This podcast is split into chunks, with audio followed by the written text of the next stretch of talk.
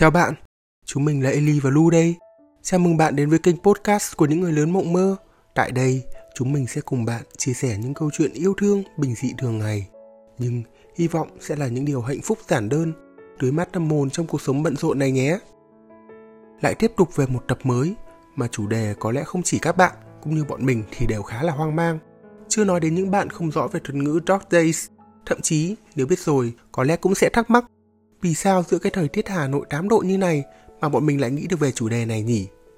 Thực ra thì đơn giản lắm, bọn mình chỉ muốn dùng từ này như một sự minh họa cho những ngày khá tồi tệ, khá gắt gỏng, khá bực bội, thậm chí có phần chó tính và bọn mình đã cố để vượt qua nó thế nào, hay nói đúng hơn là để chinh phục nó thay vì để nó điều khiển chính mình. Dark Days thực ra xa xôi xuất phát từ một ngôi sao trong tiếng Hy Lạp với nghĩa đen là chú chó con. Nhắc tới chòm sao này, đơn giản là nhắc tới những ngày nắng nóng nhất trong năm, thường kéo dài từ tháng 7 tới đầu tháng 9. Tuy nhiên, bên cạnh đó, người ta còn hay ví von dùng cụm từ này vào việc miêu tả những ngày vô cùng khó chịu, oi bức, xui xẻo và tồi tệ diễn ra. Đó, màn dạo đầu nhanh chóng như vậy, chỉ để giải thích cụm từ này với các bạn một cách đơn giản nhất thôi. Còn chuyện chính bây giờ sẽ bắt đầu. Đó là hãy cùng xem chúng mình đã vượt qua những ngày chó tính như này thế nào nhé. Thực ra, không một ai mà không phải trải qua những khoảng thời gian tồi tệ nhất trong cuộc đời cả. Có người thì vài tiếng, có người thì vài ngày, nhưng cũng có người sẽ phải chịu đựng cả vài năm. Cũng không một ai có khả năng tránh được những lúc như thế này. Như trong chiêm linh học, ai mà theo hệ tâm linh sẽ thỉnh thoảng hay thấy các bạn kêu lên thảm thiết rằng Ôi, đúng là sao thủy lại nghịch hành rồi. Sao thủy thì chi phối hệ thần kinh, và một khi nó không còn đi đúng theo quỹ đạo vốn có, thì chắc hẳn tác động lên chúng ta cũng sẽ không tích cực một chút nào rồi. Quay lại chủ đề chính, bản thân mình cũng đã từng rất loay hoay khi gặp phải những ngày Dogs Day. Hồi trước, khi còn đi học đại học, thực ra biểu hiện không quá rõ ràng và khi đó mình còn chưa lưu tâm về nó lắm, nên mình để thời gian xử lý tất cả. Tất nhiên, kể cả bây giờ, cũng chỉ có thời gian mới có thể hưu linh được những cơn tức giận đó thôi. Nhưng không, mình của hiện tại, của một tâm thế để kiểm soát nó, chứ không phải mình của những ngày để nó tha lôi cảm xúc theo tất cả các cung bậc được nữa. Mình có một vài lần mà sự tiêu cực cảm giác đến đáy đỉnh điểm. Hồi trước, mình sẽ hay hỏi kiểu, um, tại sao những điều này lại xảy ra với mình? Và rồi mình cũng tự trả lời được rằng, chuyện đó không phải chỉ của riêng mình, ai rồi cũng sẽ có những lúc như vậy. Và sau đó thì mình thực sự cần phải tìm cách để vượt qua nó. Có những ngày công việc áp lực, mọi thứ như rối tung, chỉ muốn biến mất đâu đó ngay và luôn để không phải đối mặt với tất cả. Mình thậm chí còn sợ cả mở email, mở tin nhắn làm việc, không muốn giao tiếp gì nữa Thậm chí, có lần vì khủng hoảng thực sự, mình đã gọi điện cho mẹ và bảo rằng con nghỉ việc mẹ nhé.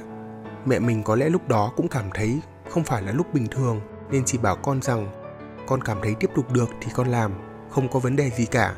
Chứ tự dưng mà nói thế chắc mình không dám nghĩ tiếp viễn cảnh đó nữa. Thế mà cũng không hiểu tại sao mình lại chìm được cái tâm trạng kia xuống một lúc, về nhà ngủ một giấc. Mặc dù tỉnh dậy, mọi thứ vẫn còn đó, nhưng cái cảm giác sự khó chịu vô hình kia đã được giấc ngủ mang đi mất rồi. Đó cũng là manh nha đầu tiên về công cuộc chinh chiến với những ngày khó khăn trong cuộc sống của mình. Nếu như không thể bình tĩnh, chưa tìm được ngay ra giải pháp ngay lập tức, hãy chỉ nghĩ về một giấc ngủ thật sâu. Dù khó, nhưng hãy thử đặt lưng xuống, bạn sẽ cảm thấy được an ủi vô cùng.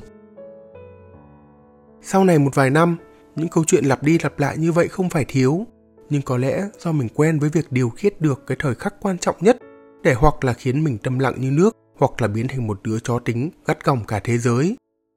Người ta biết rằng những lời nói trong lúc nóng giận thường không nên tin, nhưng ai mà chả đau lòng khi nghe những câu như vậy chứ. Mình thì không khuyên được các bạn không vô tình nói những câu như sát muối vào vết thương trong lúc phát khùng, phát điên lên, vì bản thân mình cũng hay vậy. Mình chỉ muốn nói rằng chúng ta có nhu cầu để xả hết năng lượng tiêu cực đó trong người, nhưng hãy chọn đúng đối tượng, đúng thời điểm và quan trọng là mình ý thức được việc đó thay vì lại biến thành một kẻ bị tổn thương đi làm tổn thương kẻ khác. Với mình, thường khi tức giận mình sẽ chọn im lặng. Một là vì mình không muốn giao tiếp gì với đối phương nữa. Hai cũng là để tránh mình lại sử dụng đến vũ khí lời nói để tấn công người khác. Có thể việc này khiến nhiều người khá khó chịu, nhưng thay vì lao vào những cuộc đấu khẩu không hồi kết, thì mình nghĩ mọi thứ có thể tạm dịu lại được. Mặc dù như các bạn hay xem trong phim, mọi sự bất đồng đều cần đến một trận long trời nổ đất luôn hết tâm sự bộc bạch để cho mọi sự qua đi và rồi chúng ta lại vui vẻ hàn gắn cùng nhau. Mấy năm gần đây, mình có tập yoga, Thực ra, mục đích ban đầu chỉ đơn giản là muốn giảm cân, nhưng khi đi sâu rồi mới phát hiện nó giúp mình điều chỉnh cảm xúc của mình rất nhiều. Có những lúc thân xác dã rời, tâm trí hoảng loạn, chân thì không muốn lên một tí nào để đến phòng tập cả. Ấy thế mà sau 60 phút, hiền cũng có, tập thở cũng có, hành xác cũng có. Tâm trạng mình tốt hơn rất nhiều và mình cũng không còn đem quá nhiều cảm xúc tiêu cực về nhà mỗi buổi tối nữa. Quan trọng hơn nữa là mục tiêu ban đầu của mình cũng đã đạt được, đó là việc giảm cân, nên có thể nói là song hỉ luôn nhỉ. Hồi trẻ thì chắc chưa suy nghĩ thấu đáo để mà tự giải quyết được những khủng hoảng năm 22, năm 25. Nhưng khi đến được năm 30 tuổi rồi, ai cũng phải lớn. Quan trọng là quá trình trưởng thành đó đau thương thế nào thôi, bạn của mình nhỉ? Kể với chúng mình xem bạn làm gì và được gì sau những ngày Dogs Day nhé.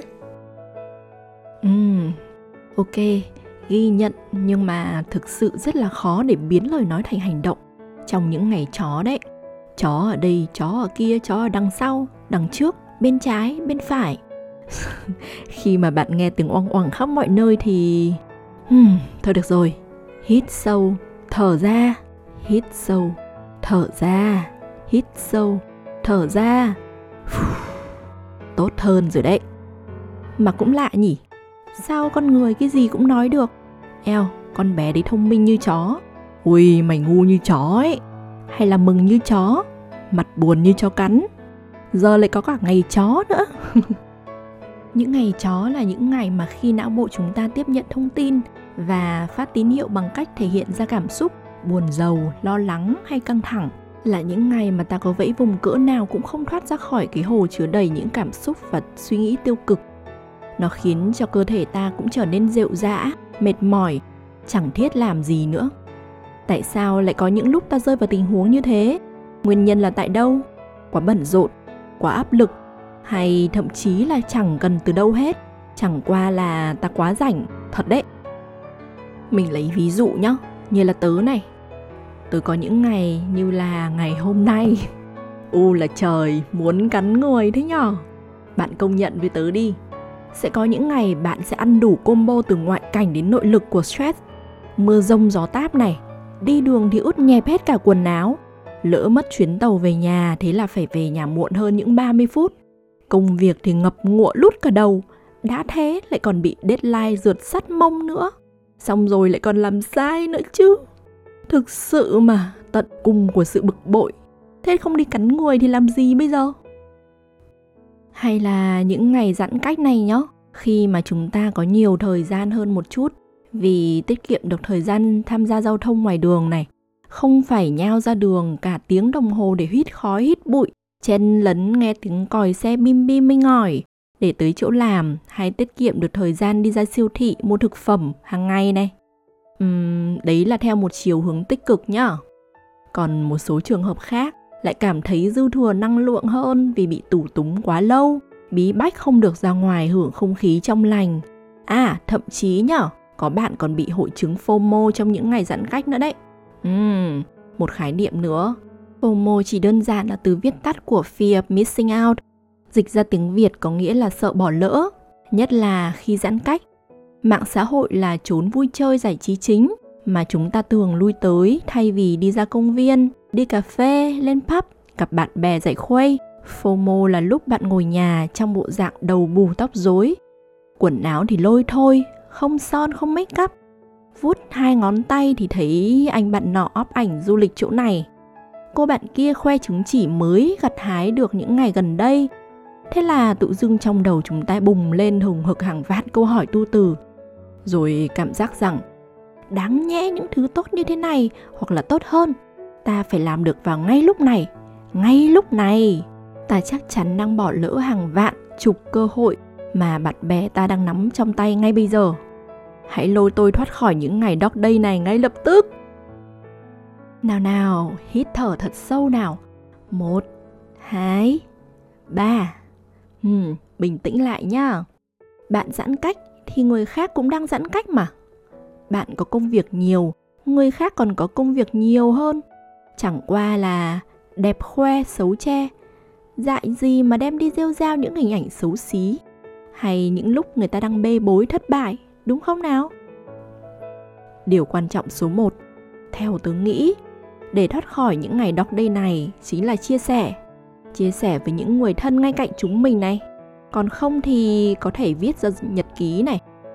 Tớ đọc được ở đâu đó rằng vấn đề mà bạn đang gặp phải nếu có thể viết ra được thì vấn đề đã giải quyết được một nửa rồi. Uhm, những năm gần đây, một phần vì tính chất công việc nữa nên tớ đã học được rằng muốn giải quyết được vấn đề thì tốt nhất hãy tư duy như một lập trình viên thứ nhất thử một giải pháp nào đó thứ hai thử một cách khác nếu nó không hiệu quả. Thứ ba nếu vẫn không hiệu quả lặp lại bước thứ hai cho đến khi may mắn mỉm cười với bạn. Thật đấy thế nên là trong những ngày dog day này tớ đã học một vài khóa học mà tớ cho là hữu ích này. Thì thoảng à, ý tứ là rất thi thoảng thôi ấy. Tớ tập yoga này đọc thêm một vài cuốn truyện này. À còn dù bạn Lu làm podcast nữa này à, đấy sơ sơ cũng nhiều phương thức thực hiện để cảm thấy bớt chó hơn trong những ngày chó rồi đúng không nào? Nhớ nhá bạn mình mọi chuyện rồi cũng sẽ ổn thôi. Mà không ổn thì cũng thôi à? Nhớ nha nhớ nha cảm ơn bạn đã lắng nghe. Chúng mình hẹn gặp lại bạn ở tập tiếp theo nhé À, tâm sự với chúng mình bằng cách để lại comment phía dưới hoặc gửi email về địa chỉ hòm thư tí ta tí tách podcast a còng gmail cho chúng com cho chúng mình nhé. Keep dreaming. Bye!